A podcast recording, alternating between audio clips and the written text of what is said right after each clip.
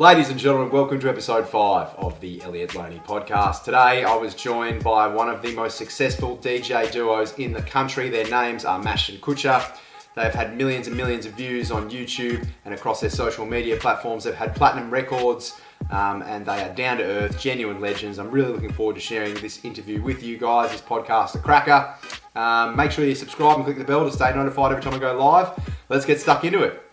Cheers. Lads. Thanks very much for joining us, Matt and Adam. Uh, Mashd N Kutcher, the men themselves. Yeah. Tyrone Shack is on the Zoom. Welcome, boys. It's been a long time coming. Um, very delighted to have you on this humble podcast. Uh, so uh, what's been going on, first and foremost? You boys are pretty relaxed. Yeah, just uh, living living that home life, I guess. And for the first time in six years, not um, not traveling on the weekends. But of course, the irony is we have all these weekends free, but we can't actually go anywhere and do anything with them. So yeah. we're just uh, just figuring out day-to-day home life, basically.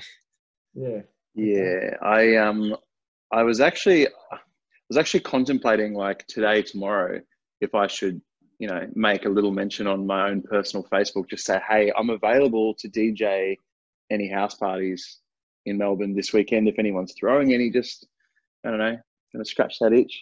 I might forget how to D J if I don't do it. So yeah, exactly. yeah. Well, you'll rock up to the house party and say, "Oh, I'm gonna need someone else to uh, to step in here. I've forgotten." I seriously reckon there might be some work for you guys coming up because I hate to throw the buzzword around, but it is unprecedented times, and I seriously reckon the way things are going at the moment, uh, we could be heading for World War Three, and I reckon there could be a Mashd N Kutcher set in the, set up in the trenches. Um, mm. Yeah. Throwing some bangers as, as I'm uh, making my way over the trenches. So I don't know, maybe maybe there's some some work for you guys coming up. People people may not be able to go see live music, but people always want it, you know? Yeah, exactly. Exactly, man. So, um, well, boys, I want to start off with the um, the very beginning. I want to start off with, with your childhood. We're going to go right back. So, um, Jesus. All right. Tell us, tell us about your childhood. Where do you guys grow up? And, um, you know, we'll start, we'll start with you. We'll start with you, Adam. Uh, so Adam uh, grew up in Brisbane mm-hmm. and has most of his life. Uh, so I started, as most kids do in primary school, you have the concert band, which is, you know, music.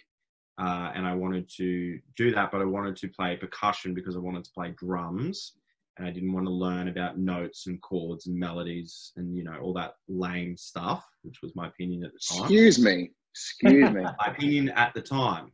Of being a thirteen year old boy. Uh, yes, yeah, so I did the concert band and mum said, all right, if you if you stick to it, I'll buy you a drum kit at the end of twelve months.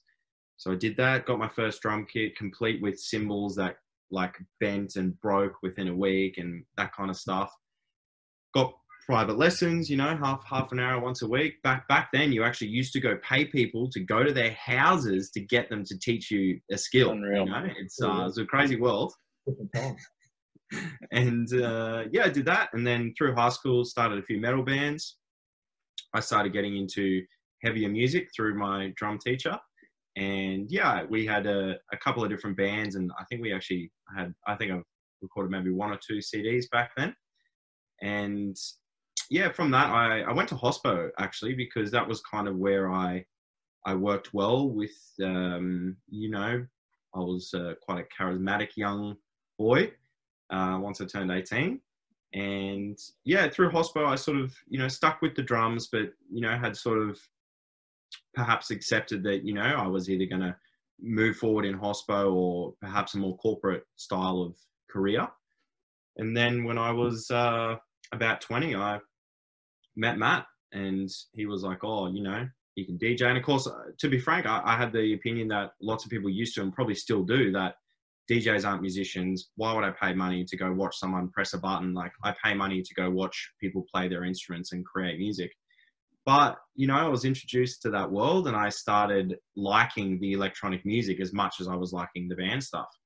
And um, yeah, I guess it just blended and went from there. Taught myself to produce using Ableton, and although I'm still a stickler for, you know, physical movement and physical creation of music, I'm getting a little bit better at doing it on the computer screen. And yeah, I think that it's been a, an interesting journey. And the classic, you know, if you'd said to me when I was sixteen, do you think you'd be a D J? Yeah. The answer would have been a resounding no. So it's cool. Amazing. And then what about you, Matt? I was very lucky. I started very young on an instrument. Um, I'm pretty sure, pretty sure I was plonked on a piano when I was, uh, when I was about three or four. I was pretty young. Um, but obviously when, when I became of the age of, of, you know, deciding what I want to do with my day, you know, do I want to go and kick a footy, or do I want to stay on a piano, or do I want to go and get up to no good, or whatever, uh, as a, as a young kid at school, I, I opted to stay on the piano, and, um, yeah, I think, um, stuck at it. I got pretty deep into that, um, by, I'm, if I remember correctly, by the age of about twelve, I'm pretty sure I had my, my teacher's diploma in that. I had a couple of students actually when I was younger, started teaching.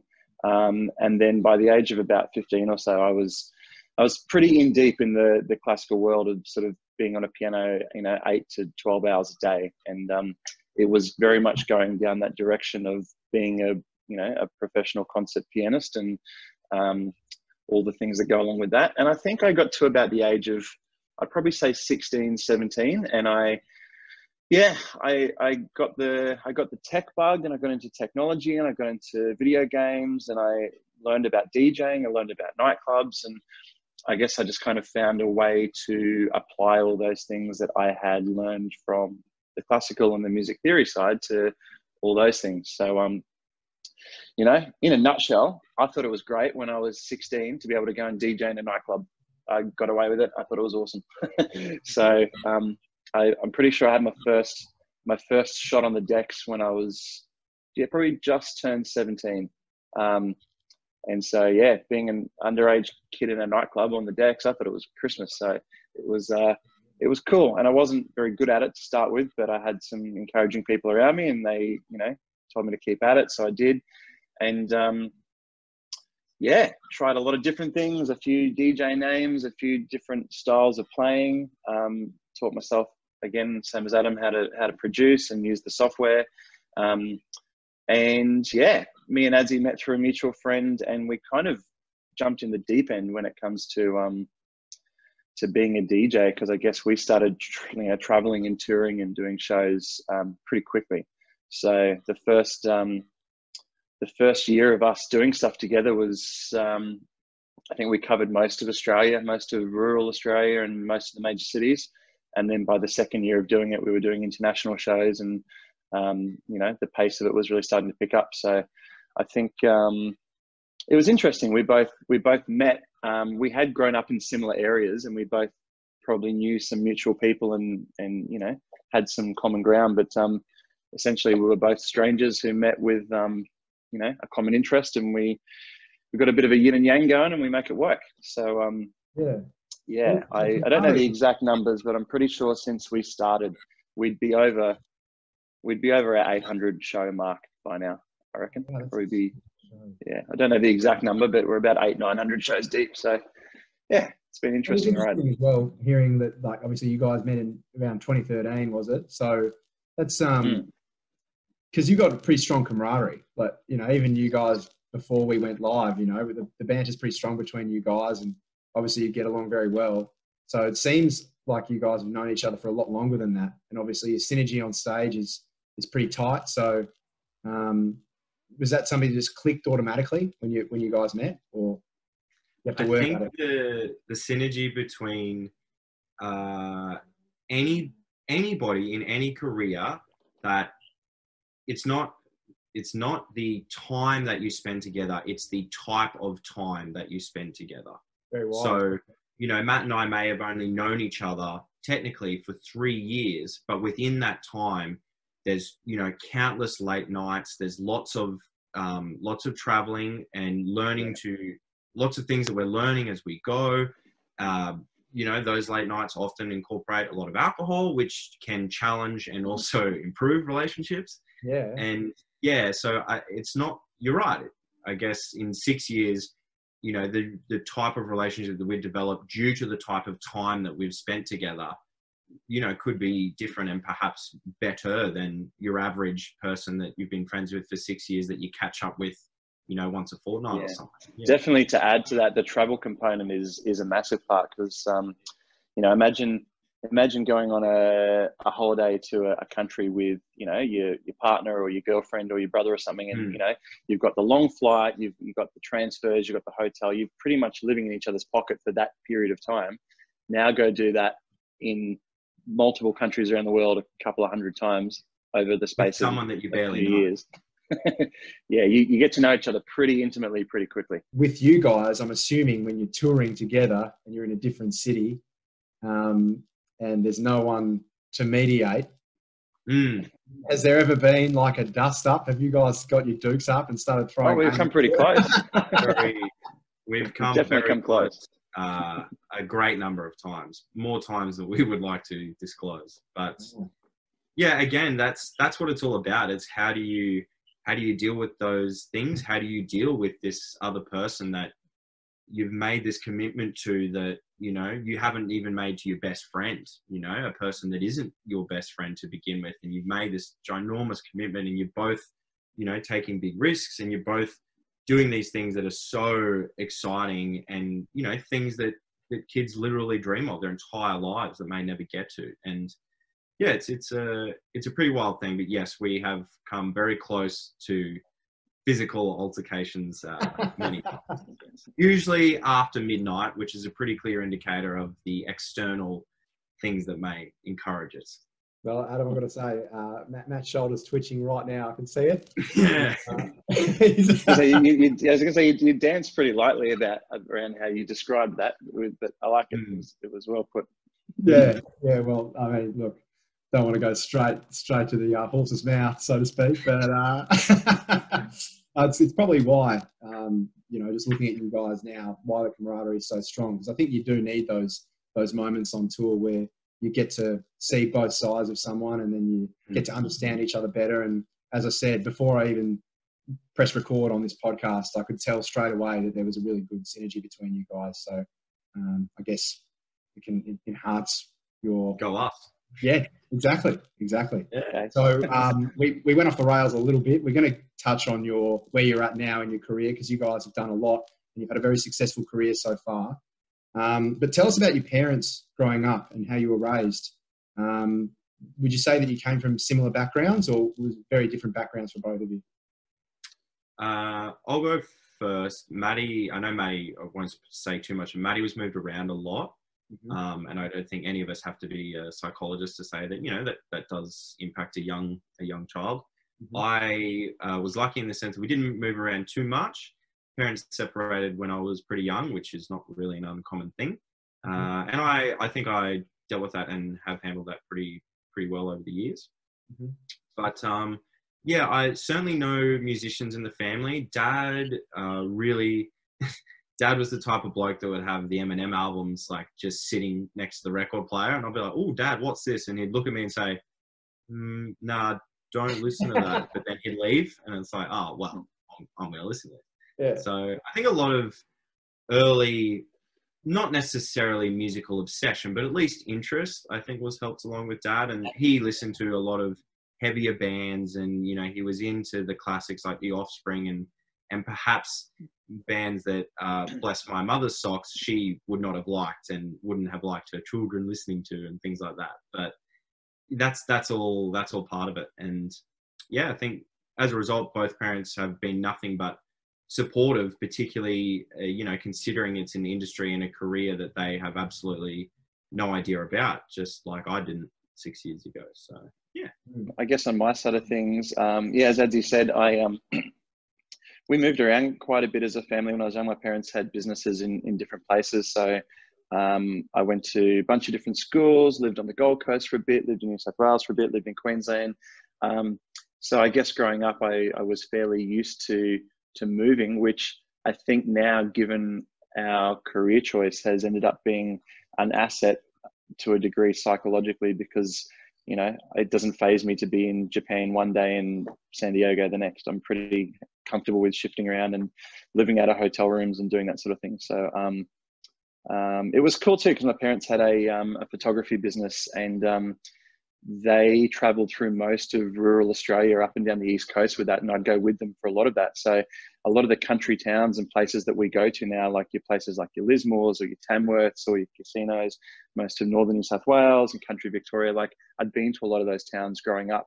So I knew them pretty well, and I had a good understanding of what, you know, the, the wider sort of um, side of Australia looked like. So um, that was cool. And I was kind of already, already well used to, We're used to that. Um, my my parents are interesting musically, because they're not they're not musical people in the sense that they don't, you know, they don't play instruments or sort of do anything like that. But they both have, um, you know, little parts to what they do, which somehow I I don't know, it just works. Like mum, mum, you know, is uh, she can sing. She's got a good understanding of pitch, and she.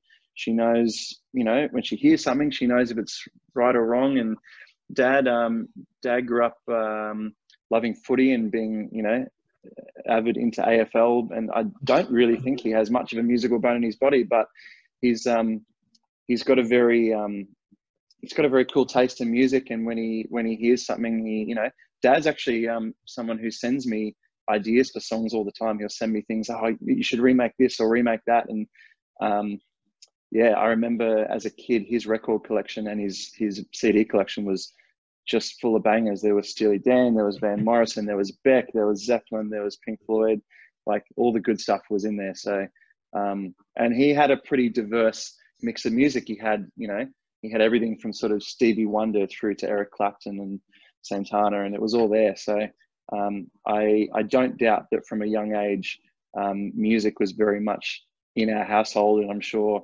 I've no doubt that when I was a little kid that he was probably playing me Pink Floyd and Led Zeppelin and all that sort of stuff. So yeah, it was definitely around. Um, so it's came as no surprise to my parents, I think, what field I ended up in for sure.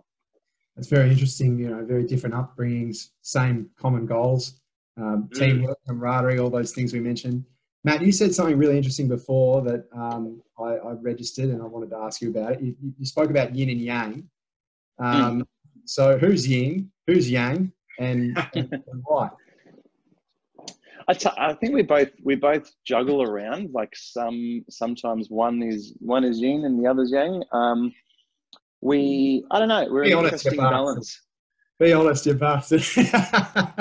You know. I mean, what? what I don't, how would you best put it, Adzi? One's. I, I mean, look. I, I said this to to Elliot the other day. I think you, I'm probably typically the more Um, almost borderline delusional with, I'll have an idea that's that's nuts, and Adzi's more of the control in the situation, and I'll probably be the first one to go, hey, here's a ridiculous idea that probably just needs to be turned down a few notches, and then Adzi's the one who will come in and go, okay, I see the merit in that, but you know, you've got to take into account this and into account that, and we we find a halfway ground, and it, it usually works at that point. So um yeah, I think we're both creative people, but quite differently, and quite differently due to other personality traits. Being, I'm, you know, pretty organized. A lot of friends will tell me that I have O C D and things like that. And that can, um, I think the yin and yang to that is obviously being creative is about, you know, it's,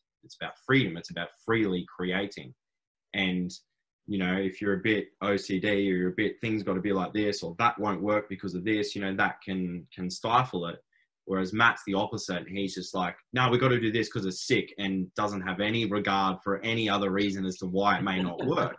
And that is so great and important. Um, and I guess in the same way that I can help Matt bring down to, you know, let's, we'll call it, be slightly more realistic, he can also help me think outside the box and go, you know, just because no one's done that before doesn't mean we can't. Or, yeah, yeah, like, you know, just turn your O C D down for a second and, and have a think about this. And yeah, a really cool way to, to understand us, I think, uh, on almost every level, as a, a quick snapshot, would be to, to come to a show with us. And when we check into a hotel, just duck your head in, duck your head into each one of our rooms just for a couple of minutes. Yeah. And when you walk into Adam's room, you'll see his rings and his watches and everything nicely placed on the bedside table, and all his clothes hung up in the wardrobe. You'll come into my room and you'll see a suitcase, and you'll be stepping over shit everywhere, and there'll be fucking shit everywhere. So it's a, it just it's an interesting analogy. Yeah. Well, yeah, even even just speaking to you now, it's really interesting because you can sort of get a sense that you, you complement each other in different ways, which I think is probably one of the reasons why you've had so much success. And speaking of success, uh, I've pulled up a few things from your Wikipedia page. Yeah. And uh, it's quite funny, actually. I'm, I've actually got the Wikipedia page in front of me here. And um, Are you, can we fact check some of this stuff? Because I don't know who writes these. I thought... Man, I thought you wrote the Wikipedia page, to be honest. No, I don't, I don't know who, who writes these, but we're about to find out. So, Adam, you've been stitched up here. Uh, this is just how it reads, and uh, I, I was a bit confused when I first read it. It says, Mashd N Kutcher, sometimes abbreviated to M N K, are an Australian dance act and electronic band consisting of classically trained pianist and drummer Matt Minogue oh. and Adam Morris. Oh, no! Oh. So, uh, how long have you actually been on Centrelink for, mate? Is there something you're not telling us? Yeah, wow. All what can I say? I'm a, I'm a man of many skills, you know. So uh, I think we might need to contact Wikipedia and just uh, even the score a little bit there. I think that's a bit fair, unfair to Adam. He's being stitched up there. There's been that's internal actually, disputes really due to the Wikipedia article. Yeah. Uh, so... Um, But some of the things I pulled up from, from a little bit of research here, and I've got it in front of me here. It's, it's, it's quite impressive what you guys have been able to achieve so far. You know, Matt and Adam, you've sold out shows across Australia, Asia, America, Europe. You've gone platinum on two separate occasions with um, Do It Now in twenty fourteen and My Sunshine in twenty fifteen. You've signed contracts with huge labels like Universal Music in the past, and you've also amassed just, uh, you know, five hundred thousand YouTube followers on that platform alone. Um, plus millions of views, millions of downloads. You know, this list just goes on and on. So um, the question I'm most interested to ask you guys is, what's your favourite highlight from your career so far? It certainly hasn't happened in the last month, I'll tell you that much. Haven't had any highlights in a little while. Well, according to Wikipedia, Adam, it must be collecting your Centrelink payments because... Uh... yeah, I haven't had a highlight since twenty thirteen. Yeah, yeah.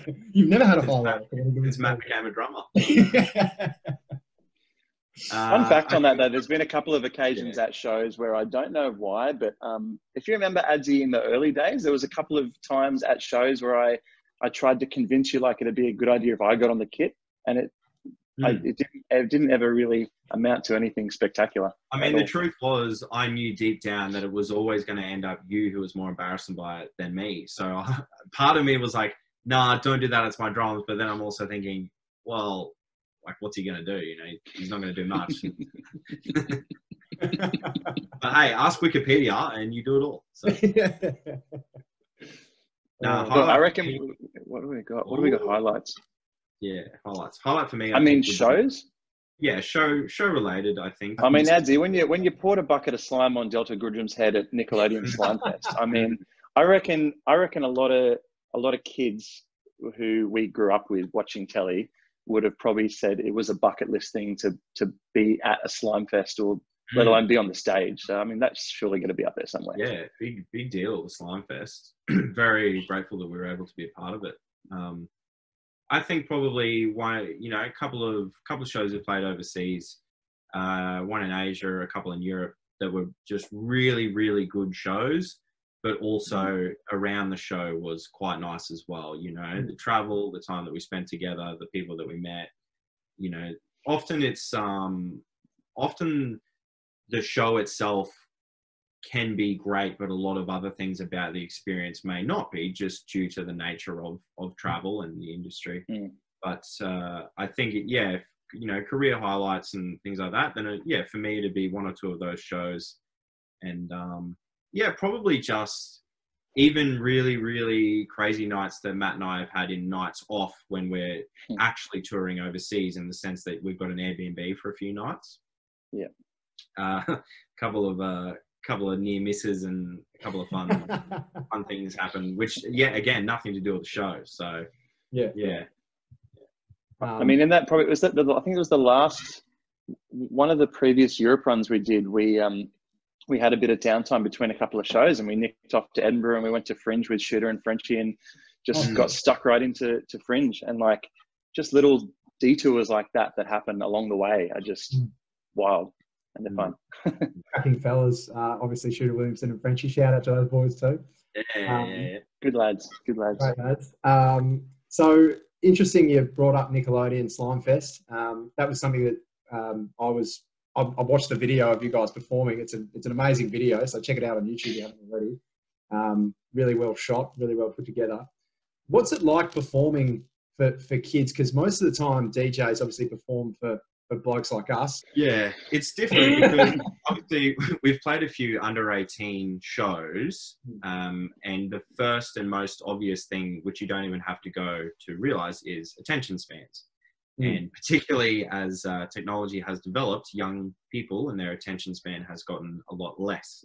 Mm. Uh, the, the thing with Slimefest is, though, that it's in... Uh, some kind of stadium type thing where I'm assuming they do all kinds of huge performances, but it was more so um, how televised it was and how many cameras are going on. And obviously every aspect of the set um, had been thought out, and the visuals obviously have to be planned. And yeah, I guess when you're up there, yes, you're playing to thousands of kids, but maybe perhaps in hindsight in the moment, that's certainly not what we were, were thinking about. I'm not, yeah, maybe. Yeah, that's accurate. I mean, it's, it's, it's weird looking back on that video, and it's funny because if you read the comments, um, like, like you, as you probably will know from making content and whatnot, like YouTube and Facebook are totally different audiences, and YouTubers, um, you know, deep in internet land, love to uh, love to rip on anything, and it's just funny to read the comments because a lot of people who maybe had seen us at clubs or knew of us being like a club act saw that, and they were like, wow, this is super cringe. How are you playing to like eight-year-old kids? Um, yeah. But it's like, as Adam said, it was, it was just a really interesting experience because yeah, it's, it's totally different. Um, and where we normally play at a club for probably ninety minutes to people over eighteen, I reckon, how long did we play for at Slimefest? I think it was about eight minutes, wasn't it? Yeah. The, it was a weird number that was under ten. It was like eight and a half exact or mm. something like that. Yeah. So and it's, yeah, it's a, a lot very more quick than eight and a half minutes worth of prep goes into it. Yeah, yeah. No, it was, it was um, really, as I said, when I watched the video, I noticed um, it seemed like you guys had like almost choreographed everything that you were going to do because it was all very seamless the way you guys were moving on stage and went from the decks to playing the drums to playing the keys to running up and down the stage. Like it was all happening, and Delta Goodrum was just cutting shape. She was absolutely loving it. Um, she was going crazy. So um, it, it looks awesome for the resume, I think. I'm surprised to hear that you got any backlash at all. Um, I mean, YouTubers just love a love a general rip on anything. So. Backlash, you know? Yeah, it's like. Yeah.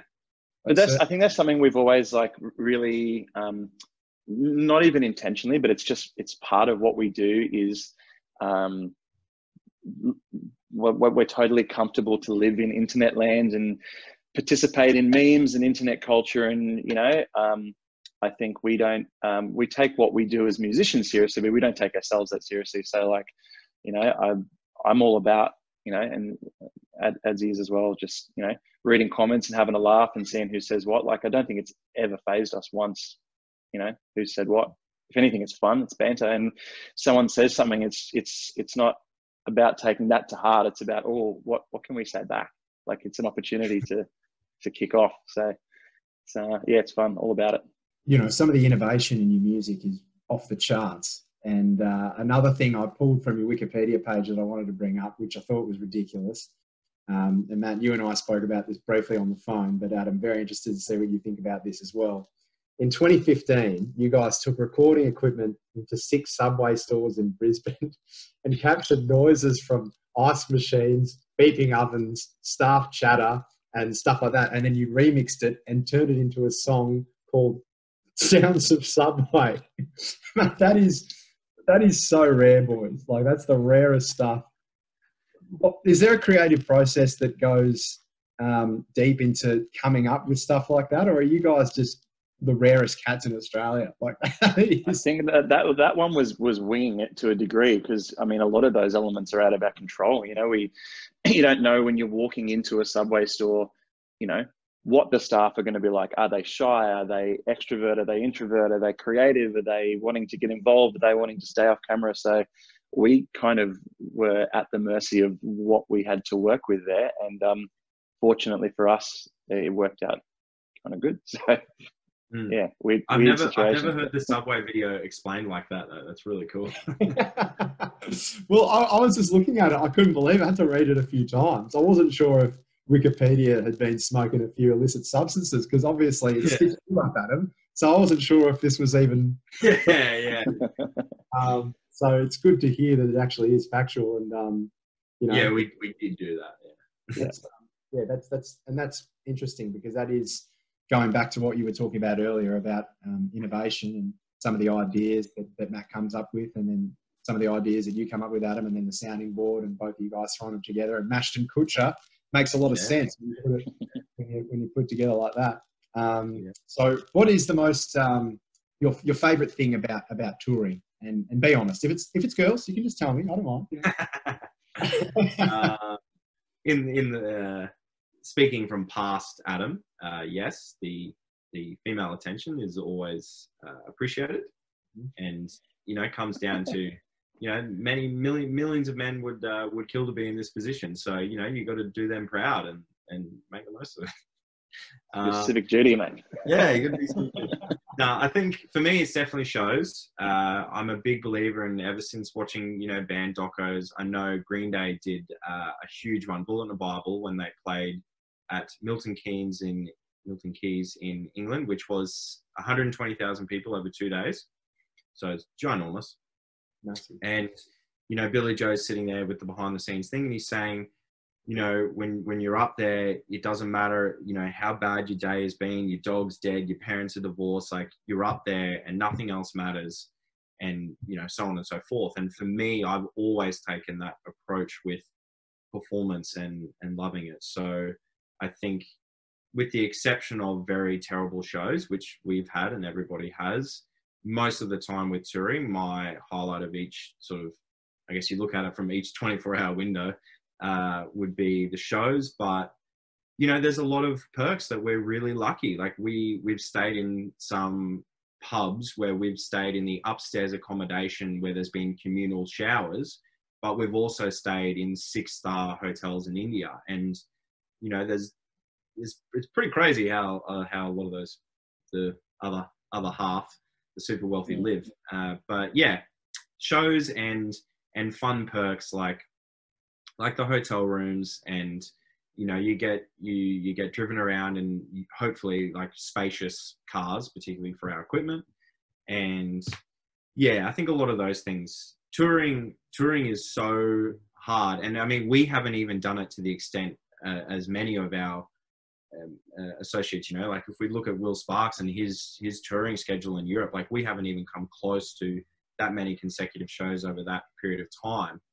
But, you know, it's, yeah, it's grueling, but there are so many wonderful little perks. And and obviously the, the ability to play a show, you know, perhaps every day for, for a while is, is really special. For me, that's, that's what touring's about. Definitely. Absolutely. And what about you? Um, probably a couple of things. Um, one of which has become a lot more apparent um, since all this lockdown business has been happening, which is, um, I guess, the process of manifesting things and then actually seeing them happen. Like, um, mm-hmm. you know, I was thinking the other day about, you know, what we want to do next and what our next six months, twelve months looks like, and what some really cool things could be that we could do, and imagining us doing them. And then I thought back to, you know, before we did anything, you know, um, thinking of things like that. And then, you know, when, when we're both sitting there and I'm, I'm thinking about, oh, wouldn't that be amazing to play a, a big stadium show one day? And then, you know, actually seeing it through and standing there and playing to thirty thousand people. Um, so I think that's a really cool thing. Um, yeah, just to, to go through that journey and, you know, think of wild things and then, you know, see them out. That's really cool. Um, and I guess um, another uh, kind of extension of that, which I really enjoy, is it's a lot of fun, but there's also some scary parts to it, which is that there's no rules. I mean, we essentially work for ourselves and we work with other people, and it's definitely a team effort, and there's agents and logistics people and record label people all behind the scenes who work really hard to allow us to function. Um, but for the two of us, you know, it's um, kind of falls on our head that yeah, there are no rules. So on one sense, that's awesome because, you know, it's, you know, we don't sort of work within any guidelines, you know, we can literally sit there and go, what if we played this show and did this and we pulled off this insane thing and did whatever? And like, really, there's no one who can say no, like it's, it's on to us to do that. But then I guess the, the scary side of that is, well, you know, there is nobody else to, to make that happen. So if we want something to happen, we've, we've got to do it ourselves. So, yeah. um, yeah, I think working, having no rules is fun, you know, um, not having to, not having to be sat behind a desk and work specific hours and being able to do what we want on our own schedule. Um, so yeah, that's kind of a fun part of it. Well, that's good. It is cool because, you know, even up until recently, um, and I'm almost ashamed to admit it to you guys, I, I used to think, oh, DJing is, is an easy thing. Anyone can do it. But that's just not the case at all. It is so complex. And especially what you're talking about now, writing a good song. So much effort goes into making and composing a good song from the ground up. And it takes so much longer and it's so much more effort than people, most, most people even begin to even fathom. But when you look into it, you're like, holy shit, you know, it almost takes more skill to do what you do than, you know, I don't know, like a Andre Rieu or something. I mean, surely the rewards, the rewards tenfold. Because I mean, if you're if you're up there playing other people's music, I mean, I'm sure that's fun to a degree, but I couldn't imagine much more satisfaction for a young guy or girl than being up there as a D J but playing a song that you wrote. Like that, surely that's going to top that, you know? Absolutely, no, without a doubt. And uh, Get On The Beers is a perfect example of that. Huge. But, did I just get a whiff of it? Did I get a whiff of a segue there? Is that what that was? Oh, it could be. It could be a bit of a whiff of a segue. Uh, I was gonna, I was gonna wrap it up with that one, but I can't wait to play it at the end of this uh, podcast. It's gonna be a lot of fun to drop it. You know uh, what? So I actually got a video sent to me uh, yesterday from uh, one of our friends who uh, she's uh, she looks after a venue up in Darwin, and they actually had their first week of weekend of trading just gone. And she sent me a video of a packed nightclub dancing to Get On The Beers. Oh, very rewarding. That's awesome, man. That's so sick. Yeah, it's very cool to see. Um, and for, for those of people watching or listening right now that don't know what we're talking about, um, Matt and Adam hit me up. Uh, they made a viral track recently called Get On The Beers. Um, hilarious track, absolute banger. Um, and obviously they composed it, but for copyright reasons, they had to Uh, had to lend my my voice uh, to make sure they could use it on all the streaming sites and stuff. Do a bit of Donald Trump, and um, yeah, it's it's obviously gone absolutely bonkers, um, that that song. So make sure you listen to that because it's an absolute banger. It's the song that it's the song that people needed for that time, you know.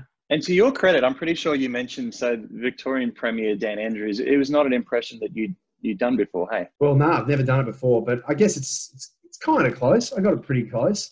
Um, obviously no one's, no one's complained. So well, yeah, Trump, Trump's one that I've been doing for a long time. So Trump was, was in the wheelhouse already, but yeah, Dan Andrews. Um, but, uh, yeah, obviously it, it's almost a spin out for me because, um, thanks a lot for the opportunity because it's kind of cool when you go on to Spotify and, you know, see Mashd N Kutcher and then Elliot Loney. See name, yeah. Kind of cool. Well, look, I mean, people are people are getting around it. It's uh, it's, you know, had a good odd hundred thousand streams in the first couple of weeks of kicking off, so that's good. Um, what's interesting, we've got a we've got an app on our phones called um, Spotify for Artists, and it lets you see the back end of the streaming. Um, and there's a new function on it where it actually shows you live how many people are listening to the song at that time. So. Yeah. It's funny, on the on Saturday night, and I was actually um, at, a, at a house party with a couple of mates, and I had a look at it, and there was a few hundred people at that present moment on that Saturday night just listening to that song. I thought that was funny. And it is cool too, because like a few of my friends, um, you know, have even said, oh man, it's an, actually an absolute banger. Like they listened to it just in transit and stuff like that. Because they initially listened to it because they were like, oh, Loney's obviously taking the piss here. He's like, you know. But then they listen to the song and they're like, this is actually a fucking tune. So, uh, good work with, with um, composing that, that anthem. So yeah, nice. Um, last question as well, before we move on to where you guys see yourself moving forwards. Um, I've done a lot of horror, horror gigs um, at clubs and bars as a, as a uh, comedian uh, where, you know, the, the mic and the P A system cut off mid-gig and, you know, sometimes... Um, you know, the intro music doesn't play, so the performers backstage don't know when to come out, and all these sort of unforeseeable mm. events take place. Have you ever been on stage at a festival or, or a gig where the stakes are high and then something horrendous like that happens? And if so, can you obviously... How long, was, how long How long have we got in this podcast? We've got some time here. Well, what's, no, what's the worst, like the, the, the thing that was most out of your control that sticks out for both of you? I you think, um, Matt, for S two O, which was a huge uh, opportunity, it was a huge festival in Thailand. And the first... was probably ten, fifteen minutes. Matt was like going back and forth with the tech guy trying to fix, uh, I don't even know what you're trying to fix. I was just doing, doing my thing, but Matt was having technical difficulties for the first ten, fifteen minutes of the set. Yeah, was, that was definitely hairy. Set. I'm, I'm super, super, super grateful that one of the things um, that I am very thankful for before meeting Adam, before any of this, is I had a couple of mates who were into, um, D J hire, and so P A systems, sound, lighting. I also worked for a company called D J Warehouse for a couple of years doing P A hire and stuff. So I'm very, very, very fucking thankful that I have a good understanding of mm. cables, uh, hardware side of things, because when something goes wrong, I'm usually across how to fix it. And when you're standing in front of thirty thousand people at a show and your set started and something is, and something's not working and you've got no time really to figure out how to perform surgery on the back of it. It's um, yeah, I was shit myself, but we got we got there. Yeah, yeah, no, yeah. I mean, I think uh, at a different festival we've actually seen D J Snake, who I think you could say that you know the priority that his set goes ahead is you know probably a higher priority than ours, considering he's D J Snake. Uh, yeah, and we I remember I think Matty we were watching from just like a Heineken stage nearby, and it cut out. And you just mm. there, and everyone's there, and it's uh, yeah, it's a it's a very tricky thing. And I feel for for all the tech and stage crews all over the world, because their job is mm. really hard, and everything falls down to them. When you know when people are looking for someone to blame, those are the people that get blamed. And you know sometimes it's not their fault. Sometimes it's just technology. Like mm. things just fuck up. It, it happens, but.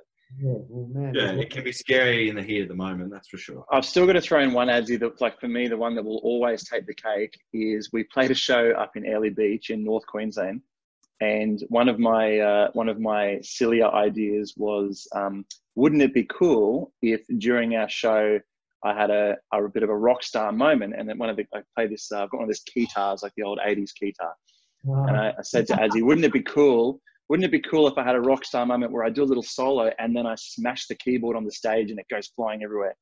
And um, I think he reluctantly said yes, and we end up pressing ahead with it. And um, it's in the middle of our show, full crowd, place is packed. I've smashed this keyboard down on the stage and I've hit the three-phase power cable and blacked out the entire venue. Oh. Um, and I've, I've hit this thing and there's been a, a spark flown off from my feet and everything's just gone black. And Adam uh, basically sat there for a, a very long period of time and did an extended drum solo um, yeah, to keep things going. No way. So how long were you out for? It was, was I think it was almost five minutes. It was, it was, yeah. But it was see, pretty scary. That's why I think with you guys, you, you're almost, um, I wouldn't say fortunate, but I guess you are now because you have put in the hard work and you, you can play musical instruments, because in situations like that, if you didn't know how to play a musical instrument, it'd just be... That's it. If you're just two blokes there with the U S B stick, it's like... Exactly. And the awkward thing was, although nobody was going to say it in the moment, it was entirely Matt's fault. So it's a bit tricky when, you know what I'm saying, people look to blame the tech guys. I was like, if anyone's blaming the tech guys, they're, they're pointing in the wrong direction because he did it. That's just so crazy. I forgot about that. Nice, Matt. That's a good... We've, had, we've definitely had some weird shit go down. So yeah, it is crazy too, because hearing you guys talk about that, like when you guys play, the stakes are so high because you're playing at festivals and big, big venues where there's sometimes, as you said, thirty thousand people, fifty thousand people in these huge sort of stages in these massive places. So... The stakes are so well, high. We, we, we definitely make mistakes. And like, I, I understand, obviously, DJing, you know, you're playing songs that are already made. It's far less live than what a fully fledged band is. But let me tell you that mixing from one song to another It's not always straightforward. There's many times I'll butcher up a mix that's completely out of time. Um, and we could be in front of five hundred people or five thousand. And um, there's many occasions where I've absolutely botched a mix and it sounded terrible. And um, I'll usually know because we have a, a specific line of communication for that, where Adam will turn to me and he'll say, "Don't ever do that again." And then it's, he's, he's made it very clear that I've really fucked it up. Um, But uh, yeah, that's the thing too, is like when we're up there for an hour, like we have a lot of banter and communication between us up there on stage that the crowd probably has no clue about, which for us is hilarious, you know? If yeah. if we've been out to a, a, a steak dinner before um, before the gig and one of us is burping or farting or something up there and the other one's going to deal with it, like there's a lot of stuff that goes on up there that the crowd doesn't get to see. So oh, yeah, it's, it's interesting. That is interesting. Um... But let's let's move on now, because um, I know you guys are busy men and you've got uh, things to do with your day. Um, um, what, are, what are obviously some of your goals and aspirations moving forward um, in the future? Because you've done a lot so far. So where's where's where's your North Star now? I mean, a gig would be nice. Mm. you could, you could Uh, I think we're using we're using this time to to reevaluate and to perhaps uh, you know, look in a little bit more detail about how we would like to shape our future and the music that we'd like to be making and how we're going to be how we represent that music and and all that kind of stuff. Um, I think in the future we would like to have uh, many more records, a lot of which are gold or platinum. That would be nice. And yeah, I think slowly, as the music develops, develop the show with it and potentially uh, use less of the decks if eventually one day perhaps, you know, do do the Peking Duck, do the Chainsmokers and have no decks. Um, yeah, so obviously I think it's it's a little bit tricky to to plan anything concrete at the moment, considering we don't know when we're going to be playing again, let alone, you know, playing anywhere overseas. Like if we had a gig in America next month, I think I'd be saying no to it, you know, like, It's, uh, yeah, it's a tricky, tricky time at the moment, particularly for shows. But, you know, we, uh, we are looking to, yeah, de develop our music. And, and I think it's, you know, if we just use twenty twenty as essentially we've had a, a year off, very roughly speaking, you know, we, we are a year older. And uh, with, with the people that traditionally we play to, you know, it's that, it's that eighteen to twenty-five year old bracket. And every year that bracket stays the same, but we get further away from it. So, you know, yeah, we're, we're thinking about not just how do we want our lives and our career to, to be, and how do we want them to be playing together as we, as we move forward. And yeah, the, the standard response of, of shows and music is, is a part of that. But yeah, I think, I think there's a little bit more to it. And I don't think we're alone. I think most artists that intend on continuing once this is all done have spent this time to to plan and self-reflect and and yeah, have some time off that if it wasn't for what's happened this year, I don't think Matt and I would have ever had this time off. You know, we in the past, if, if someone has to take a weekend off, it means that we have to pay someone to fill in or that we just don't get the show. And as a result, we've never really had time off, Uh, at least weekends. And so mm. this has allowed us to to do that. And with that, yeah, a bit, a, be a bit more thoughtful and yeah. Mm-hmm. And you share that sentiment, Matt? Yep, I couldn't add a thing to that. That was very well said. Um, probably one of the last questions, because I know there's so many massive festivals all over the world, huge ones with um, like Tomorrowland and stuff like that. Is there a festival that you haven't played at yet that you're really looking forward to? Obviously, once COVID and everything blows over, is there a place that you really want to go and play at? I think we, correct me if I'm wrong, Matt, we share the, the vision of more live-orientated uh, stages. Yeah. Um, not necessarily the festival, yeah. because many more festivals now are doing both. Uh, yeah. But yeah, for us, I think, you know, sort of that Coachella, Glastonbury, you know, sort of vibe in regards to a live band and a live performance, like that would be really, that'd be nice. Yeah, it's interesting because they're both kind of different worlds, and I think we're very fortunate we can ride the line and do both. So, I mean, yeah, would be stoked to play, you know, Ultra Miami, would be stoked to play Tomorrowland. Um, but yeah, I guess your your Glastonburys and your Coachellas is is um, you know, the where we would like to be, and um, yeah, even just starting with with smaller, more intimate shows where we're we're playing to, you know, um, a more more niche group of of fans as we start to write new music and and do new things. Um, it'd be good to see that grow. It'd be fun.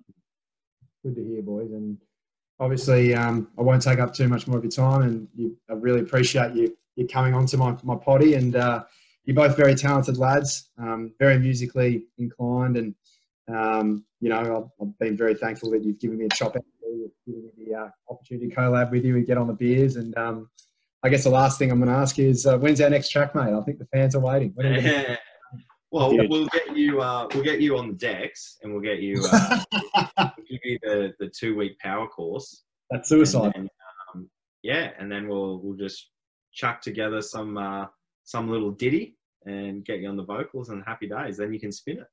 Nah, that would be that'd be unbelievable. I think I think what the world needs.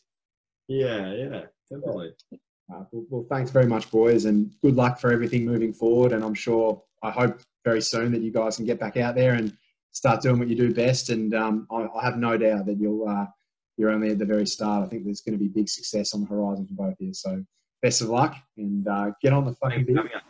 Yeah, beers, mate. yeah, yeah. Uh, thanks for having us. It's good to. Thanks, uh, we've obviously done lots of, you know, interviews over the last six years. Some range from fifteen seconds to, you know, fifteen, twenty, thirty minutes, and yeah, it's nice to have good conversations with. Uh, good intellectual people such as yourself. Oh, thanks, mate. uh, only my foundation maths teacher said, shared the same sentiment. Uh, uh, good on you, lads, and um, yeah, we'll, we'll, we'll talk soon, no doubt. Rocking. Thanks, brother. See you, boys. Thanks very much for watching, guys. We've got some huge guests lined up, some really big tennis stars, some great A F L superstars as well. Uh, it's going to be a cracking few weeks coming up for the podcast. Make sure you listen on Spotify and iTunes. Subscribe to my channel for more gags and more podcasts coming your way. I uh, hope you have a cracking day and a cracking evening wherever you are. And uh, all the very best. See you very soon. Cheers. That's your civic duty. That's what's most important. And that's what must be done. Beers. Beers. Beers. Get on the beers. Beers. Beers. Beers. Get on the beers. Cool. Beers. Those. Beers. Beers. Beers. Beers. Get on the, get on the, get on the